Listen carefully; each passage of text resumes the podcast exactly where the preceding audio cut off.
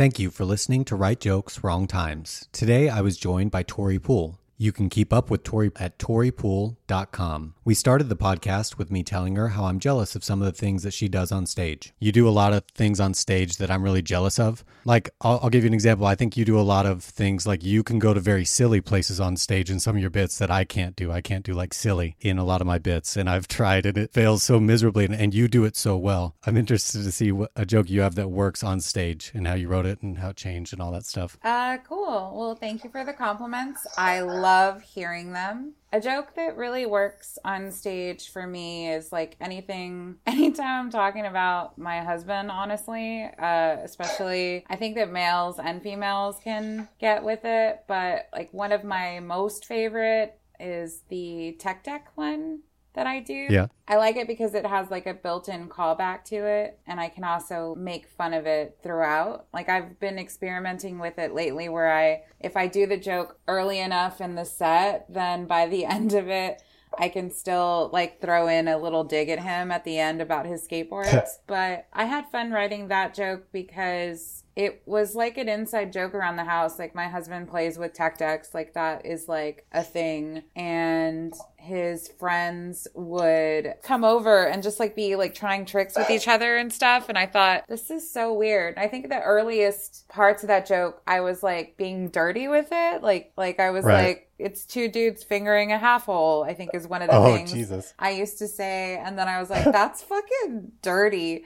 And so I was Yeah. trying to like find a way to make it more, uh, so that I could do it like on the main stage when hosting, you know, Right. or just do, like do it whenever. But I have a lot of fun with that one because it also incorporates movement. And I wasn't always doing the movement, but like I jump around like an idiot, you know, and that always gets laughs. And then I really like didn't figure out what the joke was. Like I knew the story was funny, but I didn't figure out what the joke was until we dojoed it one time. Oh my god, a year ago and we were sitting there and I was talking about how ridiculous it is. I want to say Raul was there and Raul Sanchez was like, "Is it because he's like a kid?" And then that just like it clicked for me that that was the fucking punchline is that I, you know, essentially I do like kids, you know, and then I could tie it back to the teaching. And then that's just that was really fun. It's I like writing about my marriage and about like, you know, having a kid. I like writing about me a lot because I've been trying to I have RBF pretty hard. What the fuck is RBF? Uh,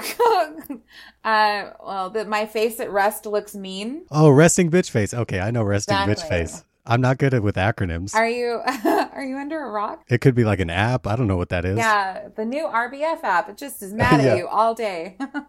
um, but yeah, I just think that I uh, I spent a lot of time trying to make myself appear more human to people, and so I write about like marriage, you know, sucking and like kid sucking and like life sucking. But Do you get a lot of inspiration for most of the jokes you write around the house? Like almost all of my joke writing that I do comes off of stuff that my kids do or my wife does pretty much when I'm chilling at the house. Almost everything. Yeah, a lot of it is like in the house or like the hangs, like after a show, like just talking to somebody and then laughing at what you're saying, um, like talking Okay. to like like-minded people, um, Right. or just uh, or getting way too stoned and then thinking about ridiculous things and how, you know, I don't know. I, the other day, I was just sitting on my patio and my brain was just on fire thinking about how ridiculous it is that cops are killing people that are different than them, but like just kill people that look like you. You know what I mean? Right.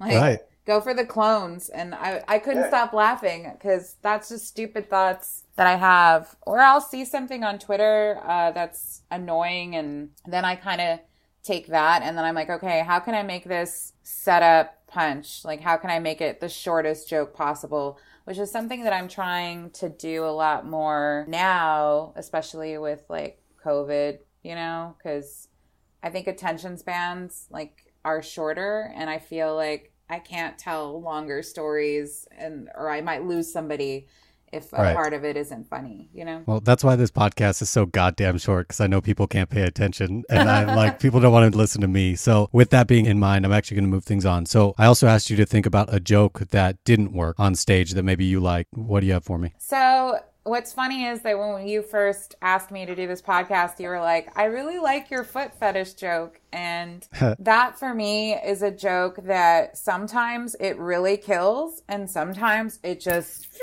like it just fucking dies. Like, and I think it has a lot to do with like setting. And if I get tongue tied, that can throw it off too. Like, because it really is like a rhythm of how long that joke is, you know? Like, right. So like the foot fetish joke uh started because some dude DM'd me. Uh Rose Diaz is his name because I don't care. And yeah. I still have the screenshots or whatever. I'll send them to you. But it's so funny because he just, you know, was like ranting about, you know, being my friend and wanting to see my feet and oh, silicone mold and it was like, don't leave me on read. It was like threats, but like also give me your feet and be my special friend. And I was like, uh, I have eczema. and then I couldn't stop laughing because I've seen like a lot of people do jokes where you're just repeating things. Like I have another joke where I repeat a line at HEB. Like I say, there's a line.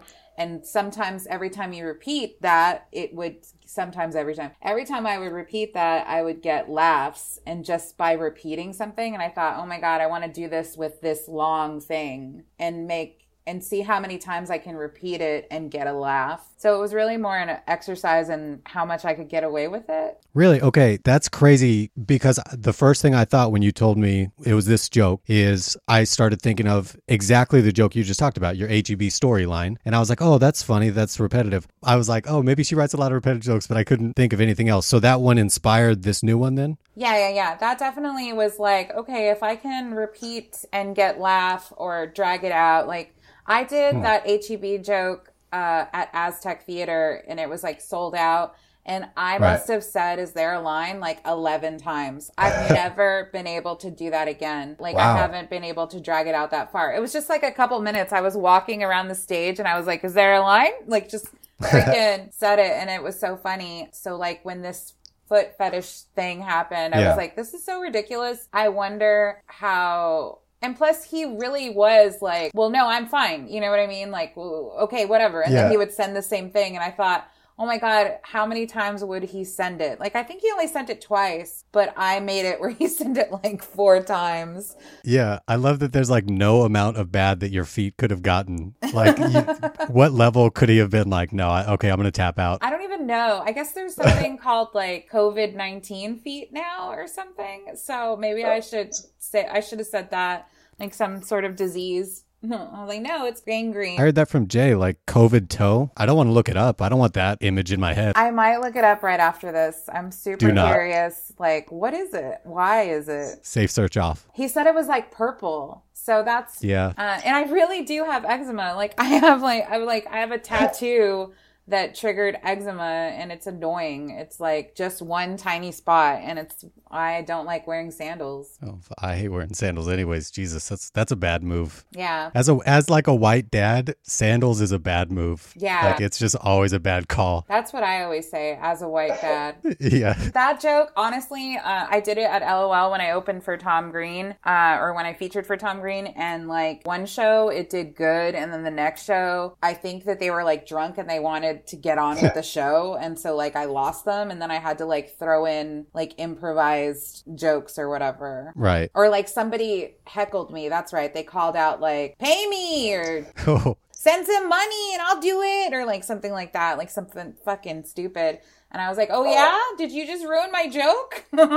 yeah. So if you have like a repetition joke or especially like a timing slash repetition joke, I'm sure somebody jumping in on that would totally fuck it up. Yeah, yeah, yeah. It totally does. So I had to like roll with it. But I saved it in the end, but it ended up being where they were just like, huh. Yeah. But I tried it all weekend just because like when you have sometimes like it's okay if if it doesn't work the first time. I was actually talking to something somebody about this recently and they were like, dude, I thought oh it was Jason.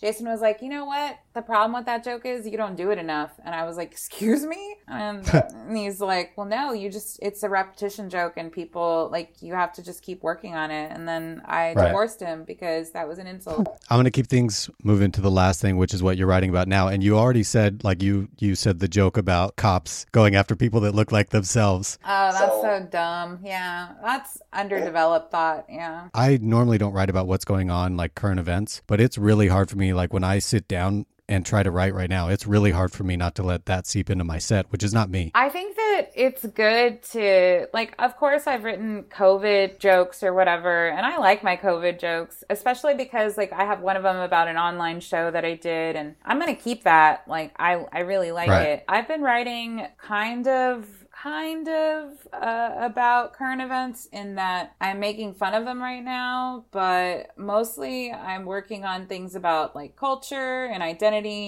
and trying to Yeah. get this grasp on this whole fascination with labeling people as Latinos and stuff like that. So that's kind of what I'm working on because Latinos is a term that's only used in the US and it's annoying and Really, I don't I don't know this. yeah, uh, I guess it's a, a label that the government gave a, a, a brown people Shit. and they were like this will encompass everyone but like outside of the US like if you're from Colombia or you're living in Colombia you would say I'm Colombian. You know what I mean? Right. you're living in Puerto Rico you're Puerto Rican. Right. they don't use the term Latino. So I guess I've been playing a lot with that just because I sound like a graham cracker you know? I don't sound Mexican. I don't speak Spanish. So a lot of the jokes that I've been doing right now is kind of going back and making fun of how I I'm a, a shitty uh Mexican, you know, like I think the joke that the I think it's kind of stupid, but the joke that I've been trying on stage and that I wrote during COVID nineteen, it's about like how I identify as Peruvian, Mexican, and Spanish, but I get mixed reviews when I say I'm just PMS. so and that always gets a like a good quick laugh, you know, and I'm like, Yeah. cool. Well, not always. I just tried it on stage when I hosted a couple of weeks ago, but all weekend it worked, and I was like, hell yeah, dude. Nice. I wrote that and I didn't get to open mic it really, you know? It's only happened with like one or two jokes where I've gone like paper to stage and it's like boom, it's kind of there. It doesn't happen often for me. Yeah. Well, the only things that ever work that way are quick setup punches. And honestly, Twitter is like my best friend. I'm ridiculous on Twitter. I looked at it the other day and I have over 11,000 tweets. And I'm like, Shit. what have I been doing? You just joined last year or what? No, no, no. I've been on there forever. Oh, God. My first tweets are probably really inappropriate, which is why I have them limited view. Like, I don't even I don't have Twitter. You can't go back that far on my Twitter because I fly off in the mouth a lot. Yeah, Tori's not getting canceled years Yeah. from now. You're good. No, I'm I'm canceling people left and right. Thank you so much for being on. yeah, of course, dude. Thanks for having me.